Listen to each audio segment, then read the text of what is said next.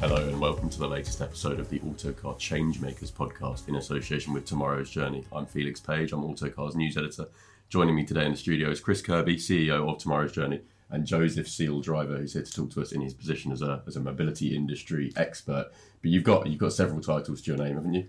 Yeah, um, uh, thanks. So I, am the commercial director of Sustainable Ventures, um, uh, who one of the core functions of Sustainable Ventures is to uh, support climate tech businesses, and a lot of that is in mobility.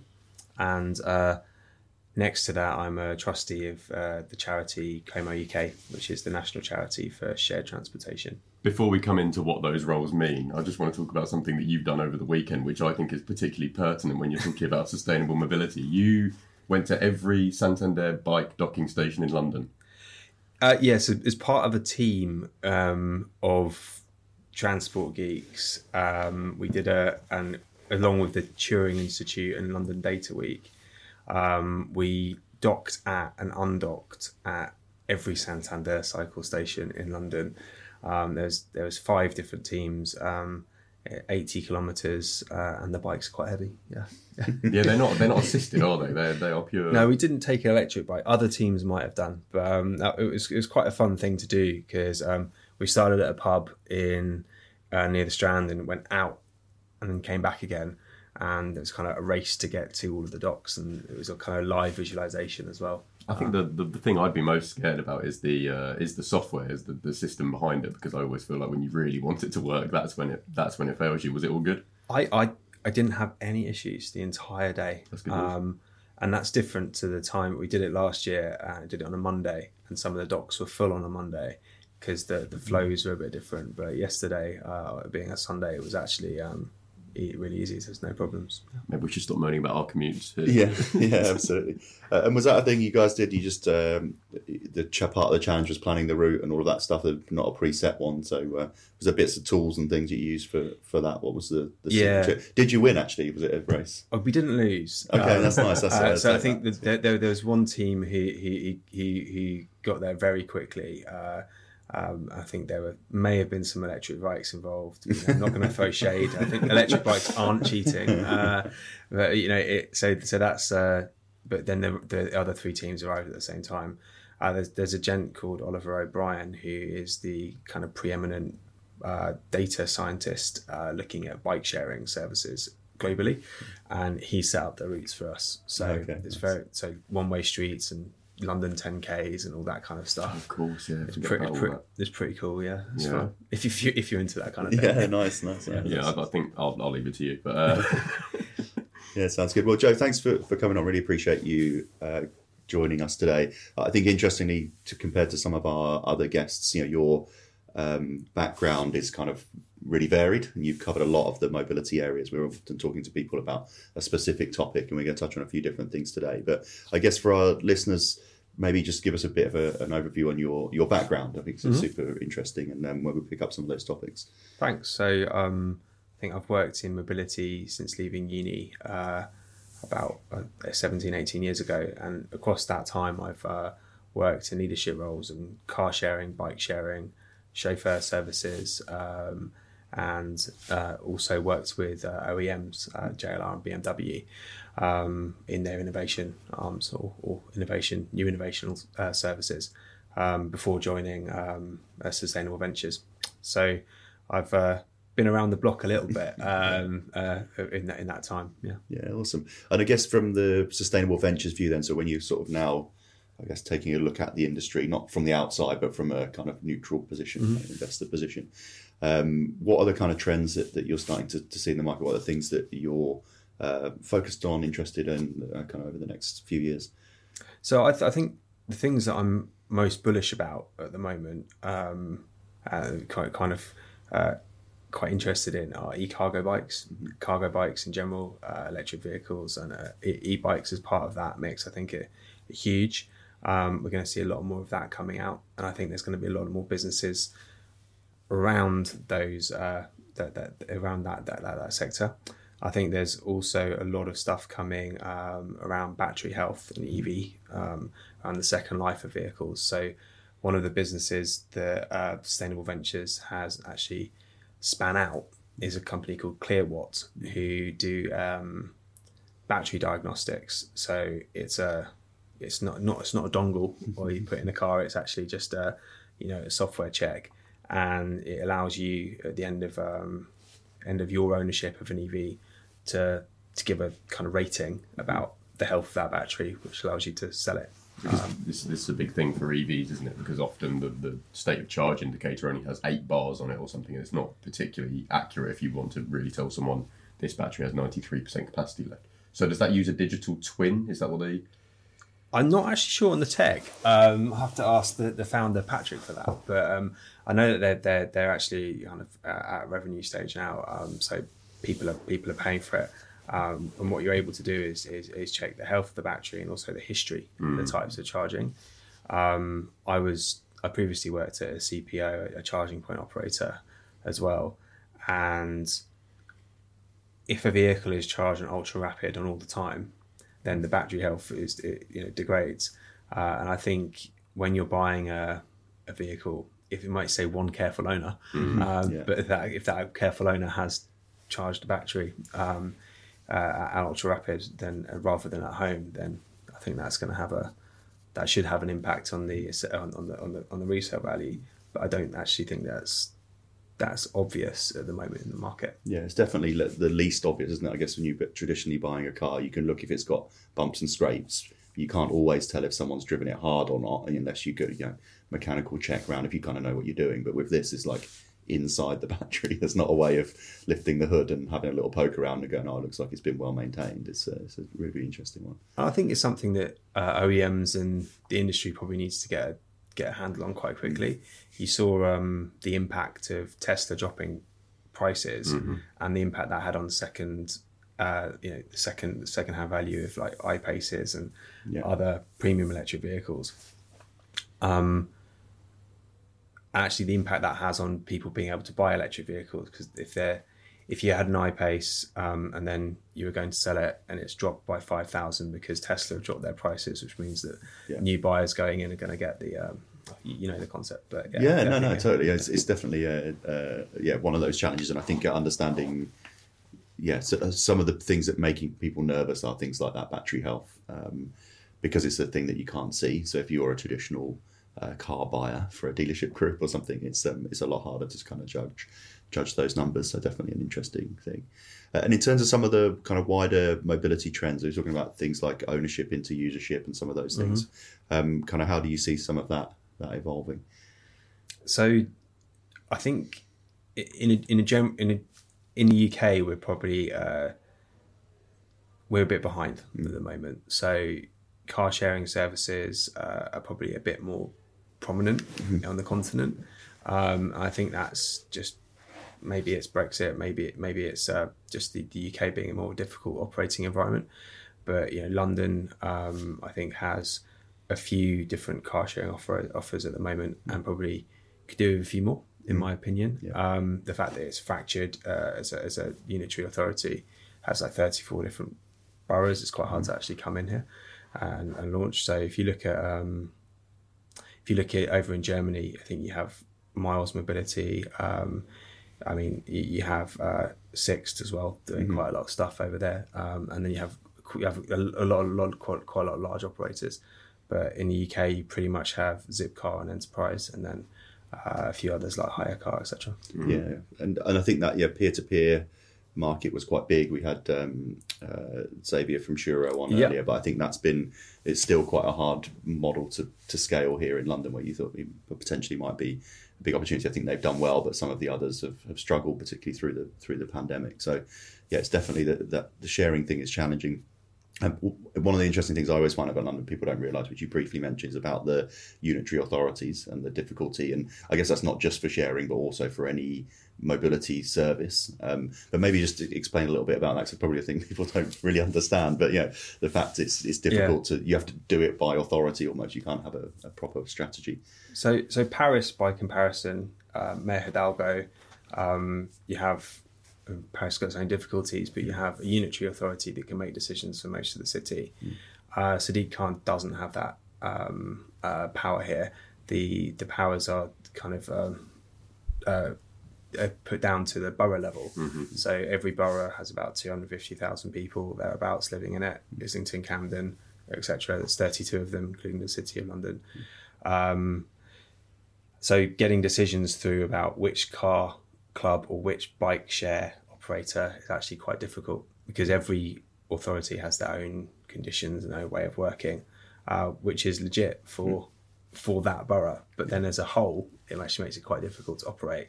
For example, Camden Council, you cannot drop a, a free floating car sharing vehicle in Camden Council. Uh, Zipcar operates uh, free floating pretty much everywhere else in London apart from in that borough.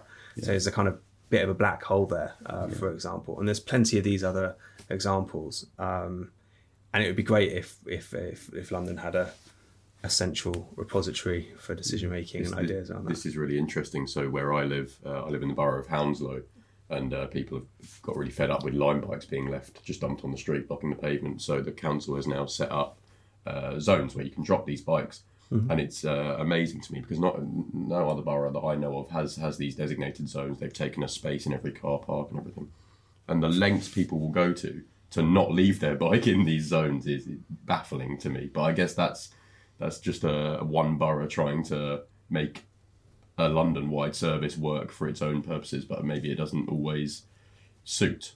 I think actually the the e-scooter trials um, have those virtual docks uh, in quite a lot of places uh, in in central London. I think they're quite well policed actually. Um, I think the there's a the the bikes outside of central London going into Hounslow and other areas. I think may be a bit bit more difficult. Um, I think we're getting there slowly.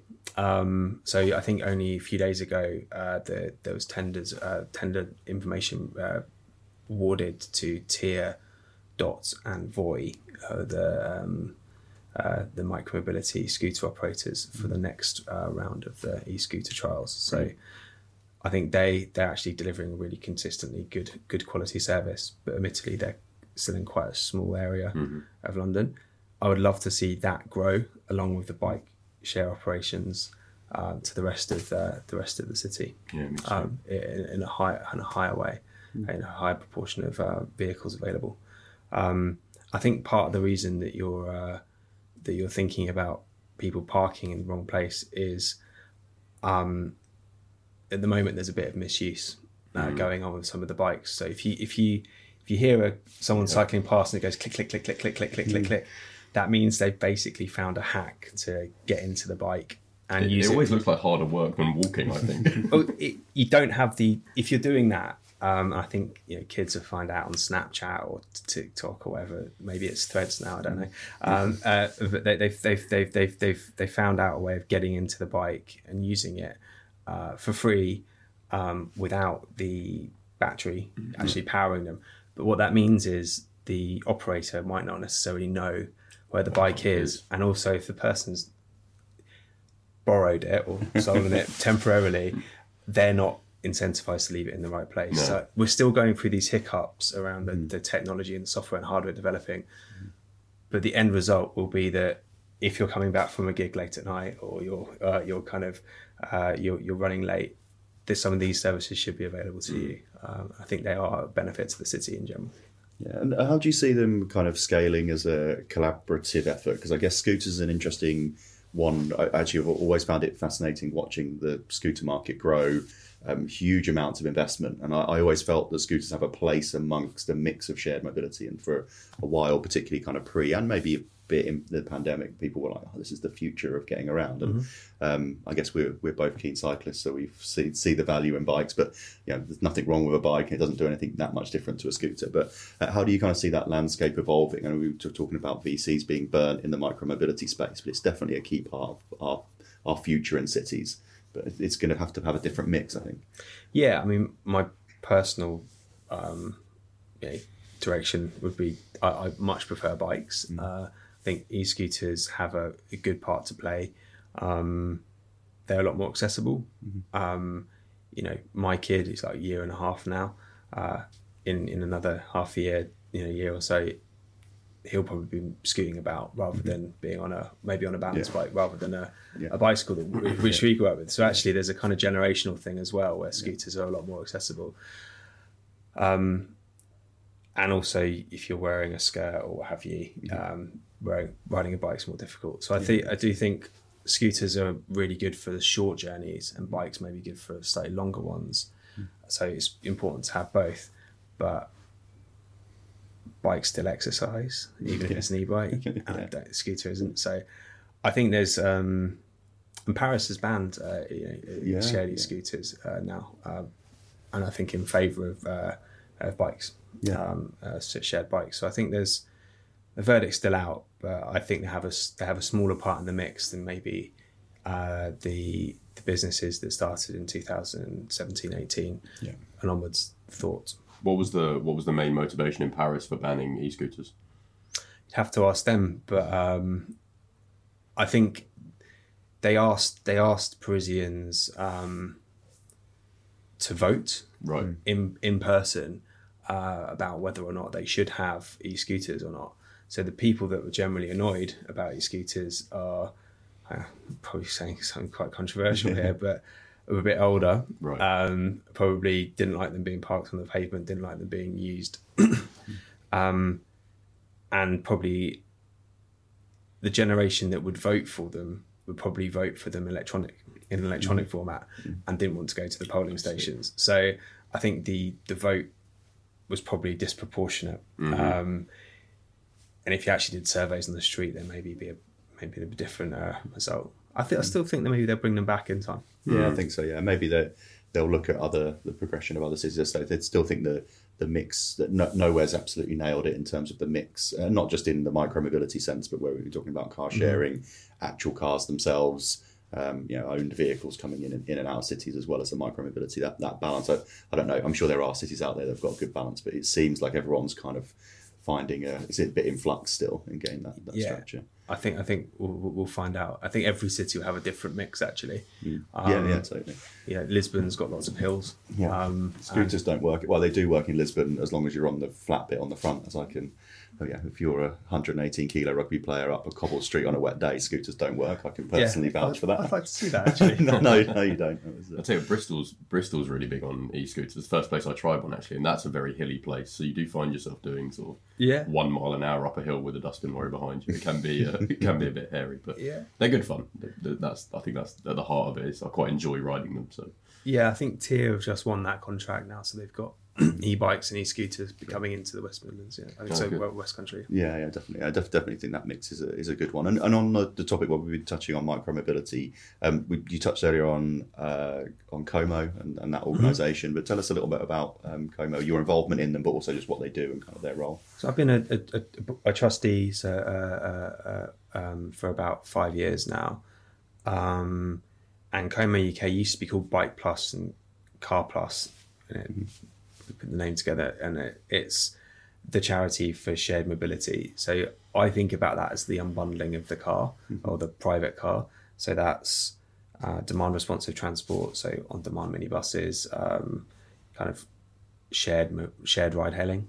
Um, you have bike share, car share, lift sharing as well, and they do a lot of work on kind of creating mobility hubs as well. So um, basically transport nodes where you can you can swap um, different ways of, of traveling. Um, and so they've been going for must be going on 20 years or something like that now. Um, and they've been doing an annual survey for uh, for donkeys, and it they also um, provide advice to local authorities. So local authority who wants to put in some of those services, often they've that part of the the local authority, the planning division, doesn't necessarily have the experience because they've had cuts or um, you know, people have moved on and they, they've kind of been under resourced. So actually, it's a good good way of finding out what the best practice is for local authorities uh, to speak to CoMoUK, and at the same time they support the industry uh, when government thinking about poli- is thinking about policy. Um, but yeah, so that's that's the kind of things they do.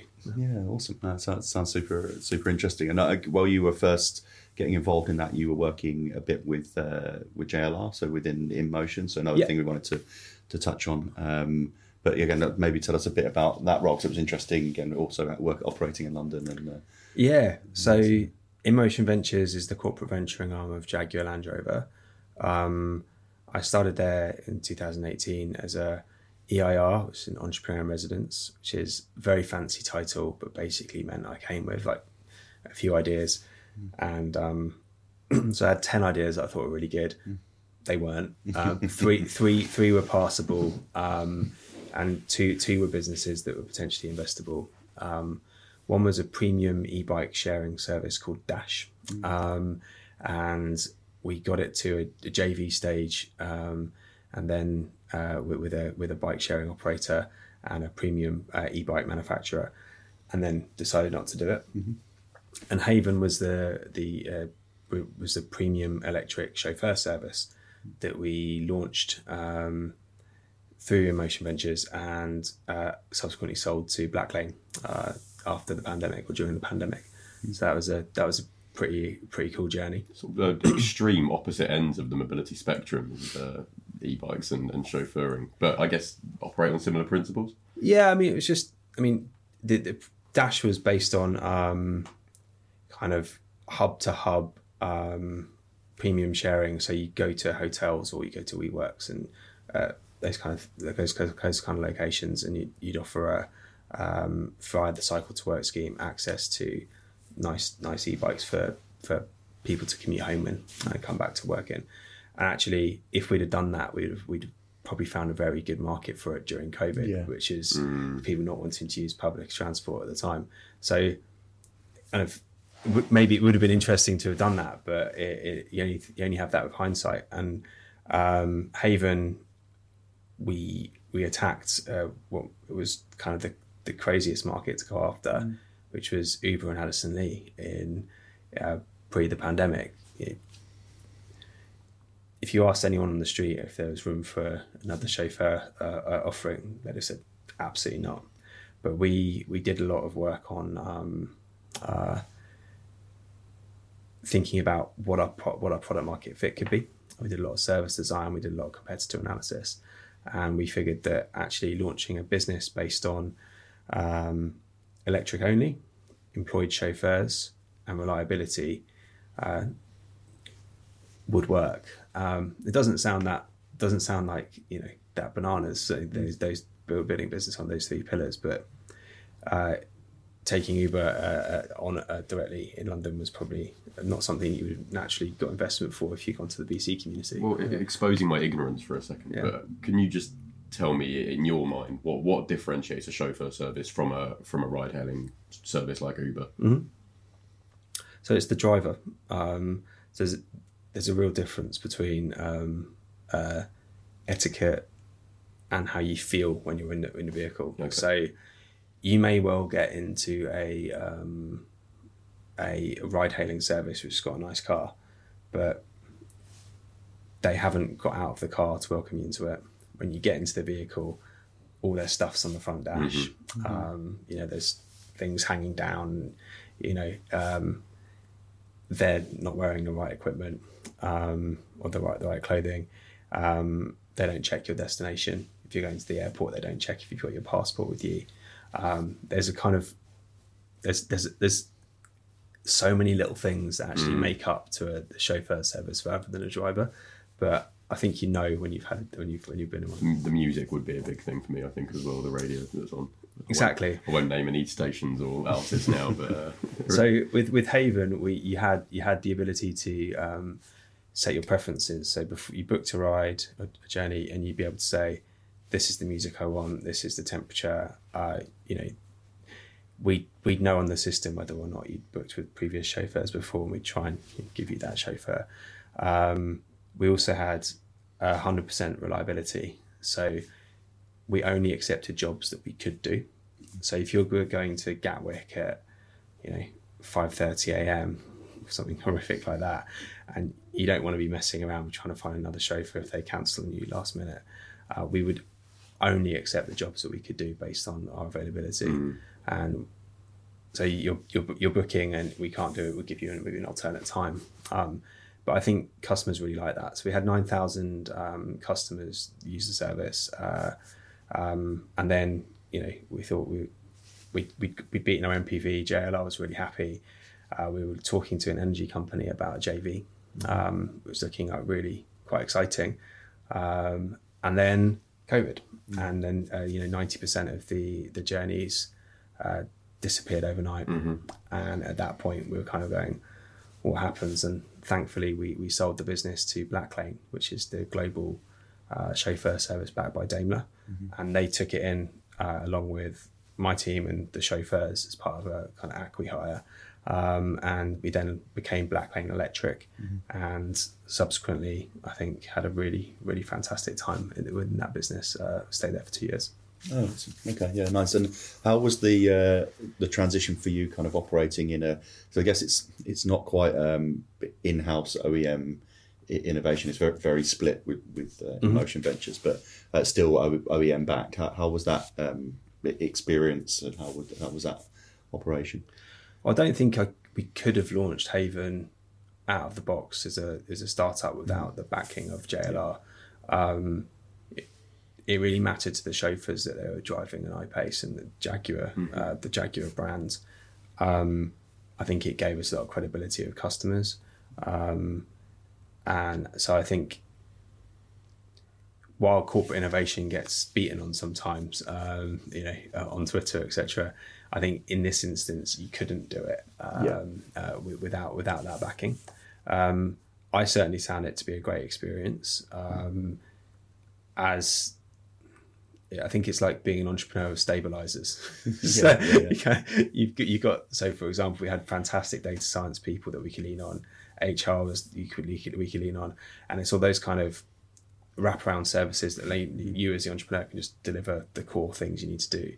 It's actually what sustainable ventures do for the accelerator program. Yeah. Is that they they provide money into uh, businesses they're investing in climate tech businesses, but it's also all the wraparound services that allow the entrepreneur to focus on, on on the things they're trying to do. We're seeing this quite a bit more, aren't we? OEMs uh, getting into that space with capital venture arms and uh, exploring new ways of making their products more widely available. I guess uh, was that was that a big thing for JLR? Do you think making the products uh, cater to a different audience than might have previously experienced them? Yeah, I think so. I mean, they have uh, a premium car rental service and a premium uh, subscription service, and we had a premium chauffeur service.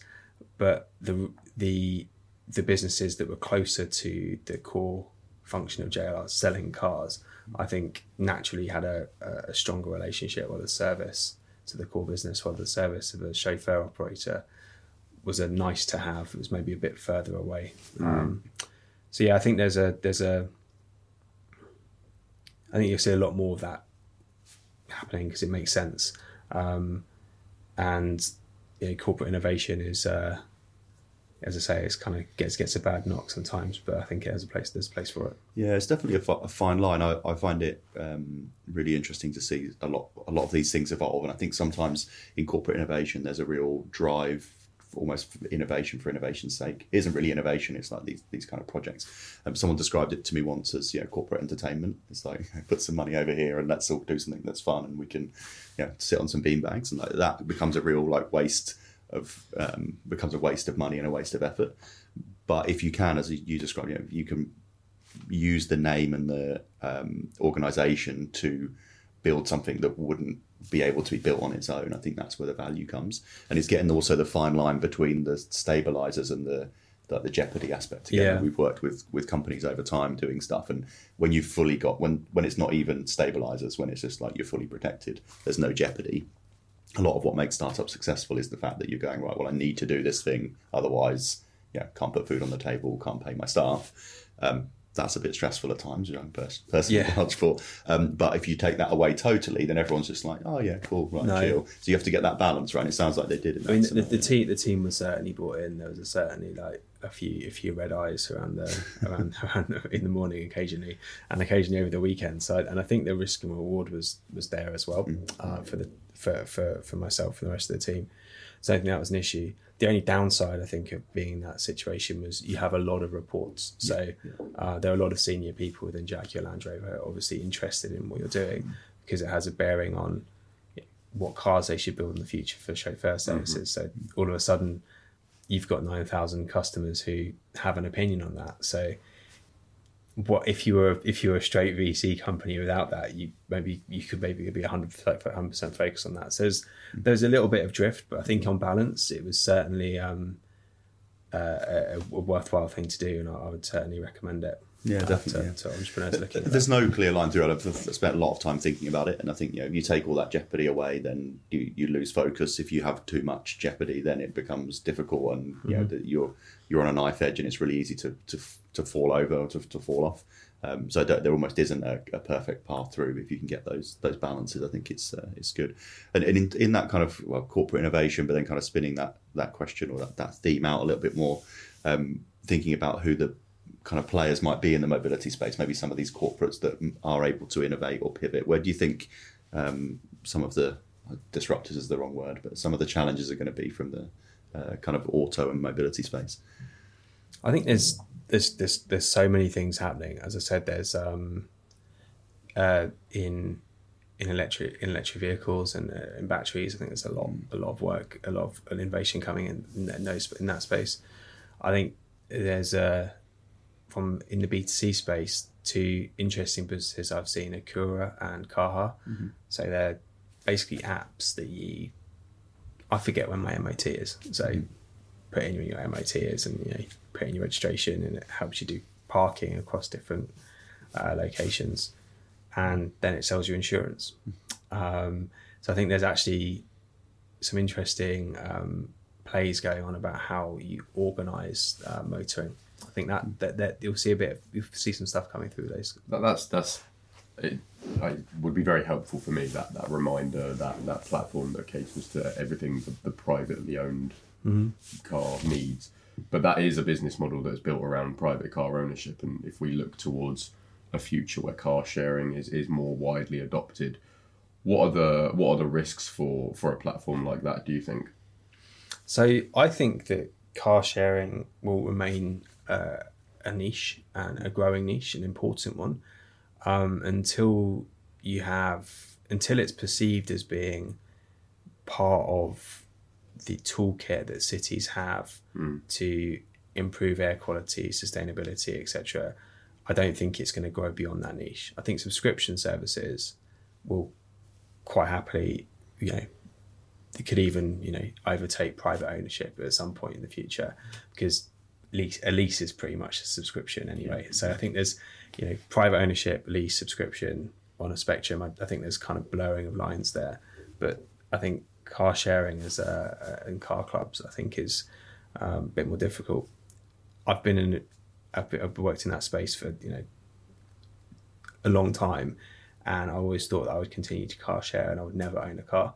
I now have a child, I have a car, Right. and have a car seat because I couldn't find a I couldn't find a, a, a car sharing service that gave me a car with a car seat when I needed it. Um, and so as soon as the the kid is old enough to not need a car seat, we'll probably go back to that. But um, at the moment, I am a a a proud owner of a vehicle. What what do you uh, what do you miss about uh, when you were previously subscribing? I like driving different cars. Also, I mean, and this is something that OEMs really struggle to track. I love driving BMWs and the whole um, ultimate driving machine and all that. I didn't really get the marketing before driving them. They're amazing to drive. I, I genuinely love them. Um, but using that, using a, a service like Drive Now or Zipcar, where you get used to driving a BMW or maybe it's a VW, I think influences future purchasing purchasing decisions. But OEMs have found it very hard to track that because it's different organisations, different life different life stages. So you can never really assign the value of um, car sharing services to future purchases. I think as soon as if anyone was able to do that in a smart way, then I think OEMs would love to get back into uh, car sharing. Yeah, Um, we've, we've talked about that on a previous um, podcast actually again with the guys from Churo of saying that we that they've talk to OEMs about kind of having the sharing and peer to peer as a way of extended test drives, particularly important for EVs when you're making that shift. It, it, having an EV is not a do you choose a BMW or a Mercedes is a lifestyle change, um, and being able to test that for kind of short periods, but then like longer periods, maybe month or two months before getting into a purchase, uh, I think is you know, going to be really really key. Um, but let's say the attribution for how you link those two back. I mean, it's difficult enough to link back a an advert to a car purchase because of the complex journeys that people have to go through to online and then to a dealer, then to a different dealer, then to a lease company. And someone leases a car through a leasing company, but it was an ad that they saw from a dealership somewhere like it's, it's almost impossible. So to, to add these extra services in, it's, it's tricky. I, I, remember I remember OEMs thinking about you if you own an EV, um, giving you access to uh, uh, a vehicle from a dealer locally. If you're going long distance. So there was a lot of lot of thought about yeah. how you could kind of do that through one platform. Um, so yeah, I think there's there's there's a whole lot of a whole lot of stuff to come come in that area. Um, in the 1980s, uh, OEMs own, owned rental companies. Yeah. yeah. Um, they then sold them. They then looked at getting getting into mobility services. Uh, I think it was uh, you know 2015. There was kind of we don't do mobility services. We make cars mm. by a few OEMs. Mm. And now it's coming back around. I think Kinto, Stellantis, uh, mm Kinto being uh, Toyota, mm-hmm. they're actually doing quite a lot of innovative things. Yeah. Um, but they're still often in small scale. Yeah. Um, but I think the hype cycle and the kind of the secular nature of this uh, will, will, come back. Yeah. When, when, when, does it? Sorry, I just want to ask about what you're saying about OEMs operating on a small scale with these services right now. When does it go beyond experimental? What what is that barrier that they that they have to push through? I think a good example is MOIA uh, in Hamburg, which mm. is the VW on demand or demand responsive transport kind of premium minibus service where you have like kind of nice setup and you can you type on the way to work. And it's lovely. I've used it a couple of times. Have you? I think it's great, and I I'd love that to be uh, you know, Via do some some similar stuff in the UK. Um, I'd love to see, and so does Elo actually, but. So just name dropping different company, just in case uh, you know, Barney and Sam from Zeelo get upset for me using more, more, more as a different example. Um, but the, the, the, the, the point being that um, when autonomous vehicles kind of are are kind of AVs are there, then I think you'll see a far more. Uh, they'll basically push the go on MOIA going out of Hamburg and going lots of places. I think there's a. If you were them right now, you probably would refine, um, make sure you can make money in Hamburg, which I'm not sure they're doing yet, and then and then and then and then grow it. Um, but as soon as you take the driver out, that becomes profitable. Um, and that's taken a lot longer than a lot of. And did you hear about what's going on in San Francisco at the moment? The traffic cones. The traffic cones yeah. and the boot of Cruise cars, um, which we could have told you about. Come to London with that and see what happens. yeah, yeah, yeah. it's definitely. I think it comes back to the mix thing we were saying with with micro mobility. I think with a lot of these services, they they'll have to come together in a bit of a mix. So things like mm-hmm. sharing and subscription, I've, I've said for a long time you know, you subscribe where where a household has two cars today, you subscribe to one, you share the second. that's the kind of first iteration of people being able to. You have one car with a car seat in, but the second car that your wife drives is maybe uh, can be shared because it's less mm-hmm. um, challenging from that that sense. And I think it's the same for some of these other mobility services. Is they they've got. Um, I'm going to say niche applications, and also I don't want to uh, upset Barney or Sam and Zeelo, but they, you know, they've got a, a huge opportunity with a niche, which is the demand responsive, particularly for like big locations, so big places that have got Commutes, traffic yeah. going to them, commutes, either business parks, universities, mm-hmm. or um, you know, Amazon depots, or whatever they might be. And that's a really, really good use of that service, but it's kind of like not mainstream in a city. Um, the same thing at Via in Milton Keynes, and they were um, they were there as their standalone service pre-COVID, closed, came back. They're now effectively replaced community transport. So again, they're serving like a different niche. Um, so I think they kind of work and can make money where there's a specific need. But they say that there needs to be kind of the next level of innovation before they can become more mainstream, and they'll still be part of a wider mix, I guess. But mm-hmm. um, it's really interesting seeing these kind of things spinning out. That that MOIA thing was very. Um, big at the at the time the launch and the the load of press, press, a load of press, and I, I think and I think it's it looks like it's a really good service. I'd love to see more of it, but um, I think there's just a kind of wait and see, wait and see when AVs are really going to come in. I think only like a few weeks ago they were saying that you can buy the first Ford, which is uh, which has autonomous driving capabilities in the UK right now. Yeah.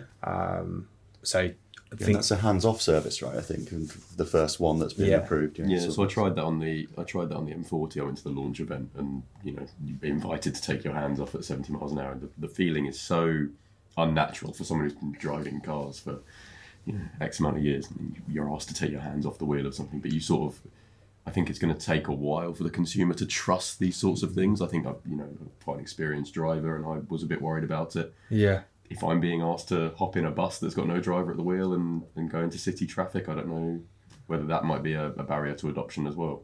in 2014 Uber was saying that they were going to deliver it by 2018. um, I, I think I think we're a good few years off it yet, but Yeah. and and how and the social interplay between these services, like evidenced by Cruise in San Francisco at the moment, um, is going to take some getting used to. Um, yeah, Yeah, interesting.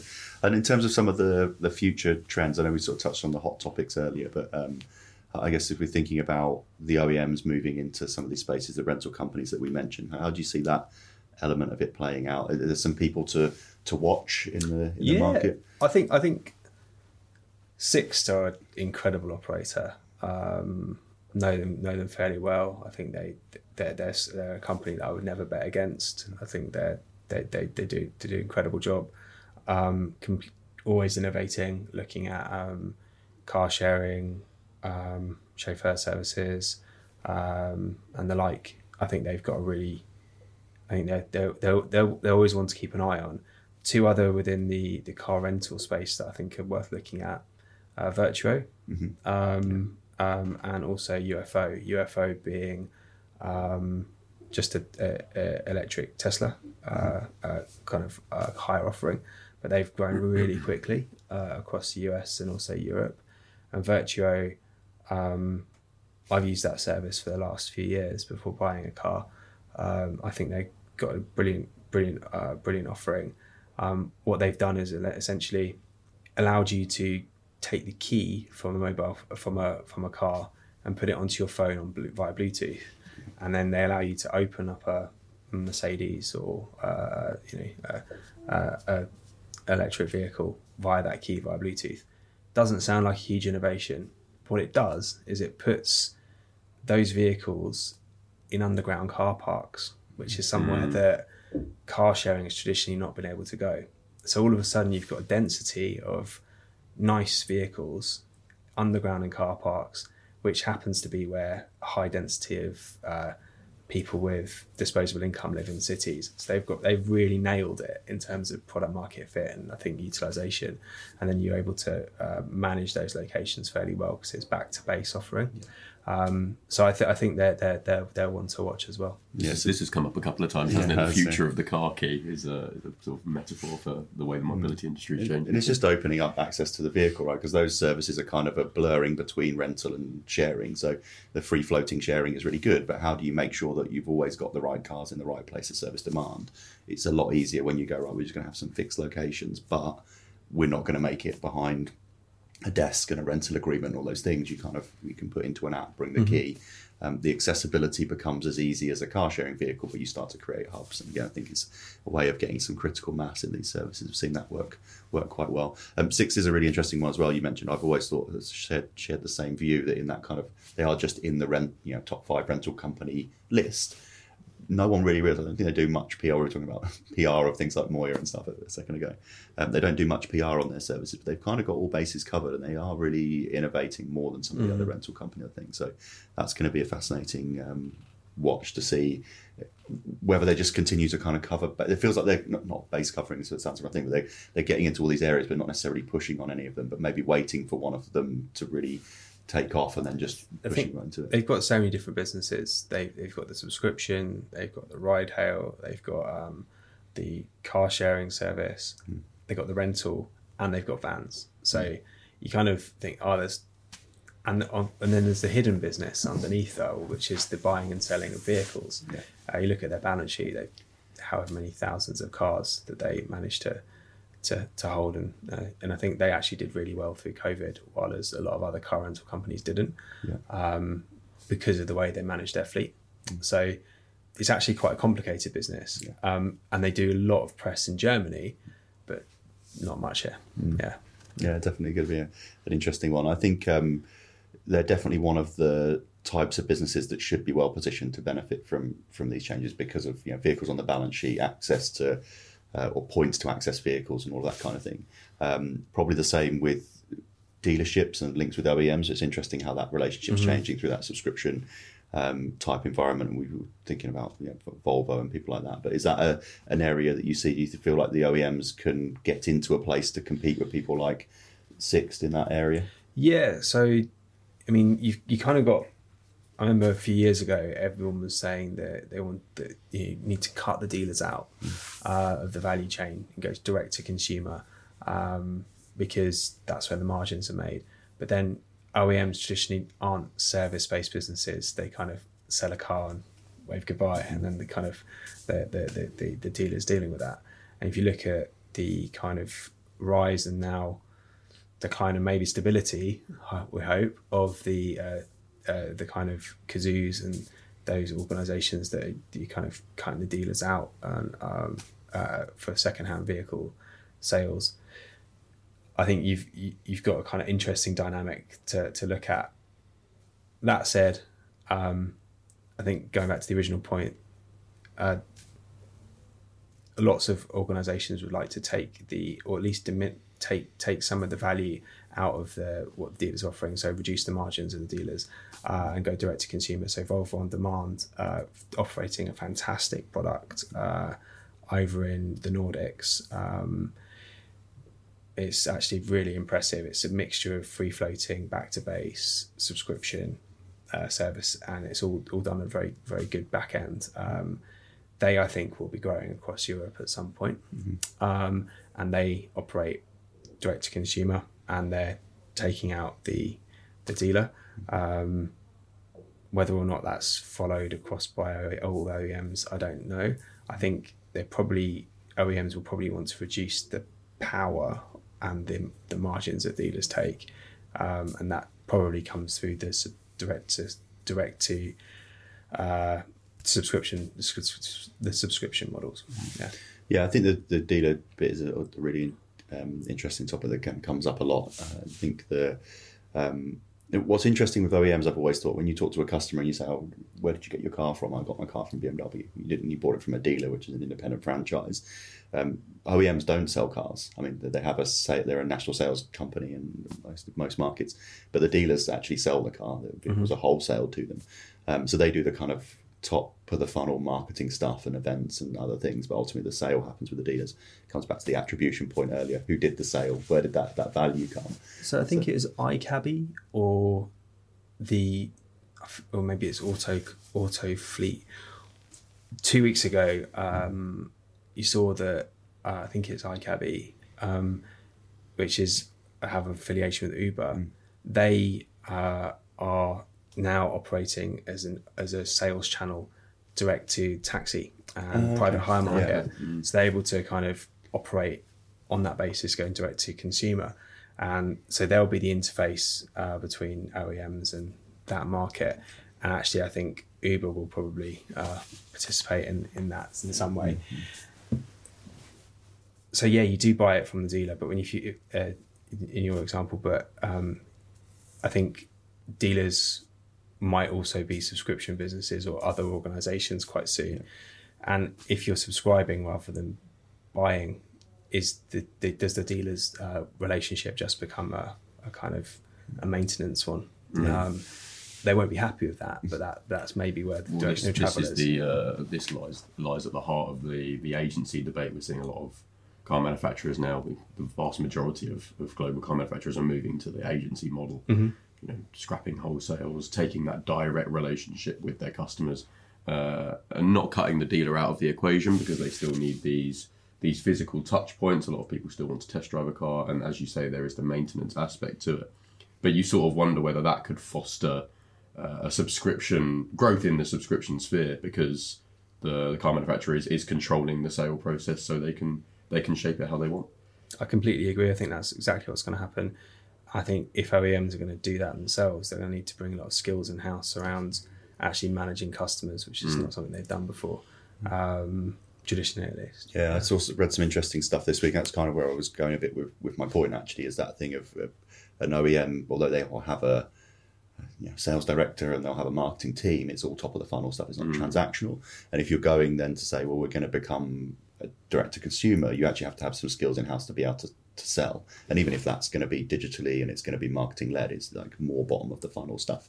Um, and I've seen that there's been some kind of high profile moves in some of the OEMs of kind of leaders leaving and other things, either you know, retiring, doing other bits. And uh, I saw someone commenting and saying, oh, this is the bit of almost changing of the guard. If you're going to be direct to consumer, you need to have a business that's set up to be more like an e-com or a sales derived business rather than a, actually a wholesale business, which is what an OEM is. Um, there's also the challenges around the balance sheet. You said about Sixt balance sheet for all the vehicles. OEMs don't have vehicles on the balance sheet because they go get wholesale to a dealer, and a dealer either sells them to a leasing company or finances them. So there's, there's also some of those challenges as well. But in theory, they should be really well placed for this stuff, and the dealers should have a role, a kind of transactional customer care role. But um, there's a few big gaps to fill, I think, in some of those spaces. Whereas someone like Sixt maybe is sitting there with all of the tools they need to, to be able to do it. Um, uh, it's going to be going to be interesting to see. Well, well on, that, on that note of maybe optimism slash uncertainty, Yeah. uh, it feels like a good point to uh, to bring this to a close. Thank you so much for, for coming in and, and sharing all that insight with us. It's been fascinating. And, Pleasure. uh, I'm sure you you need a nap now after uh, after your big bike ride yesterday. Get, get back on my bike. yeah, excellent. Yeah, Maybe- nice. Maybe just the one today. yeah, yeah. Keep it simple. Uh, thank you very much for coming in, Chris. Yeah. And uh, and thank you for listening. We'll we'll see you next time. Thank you.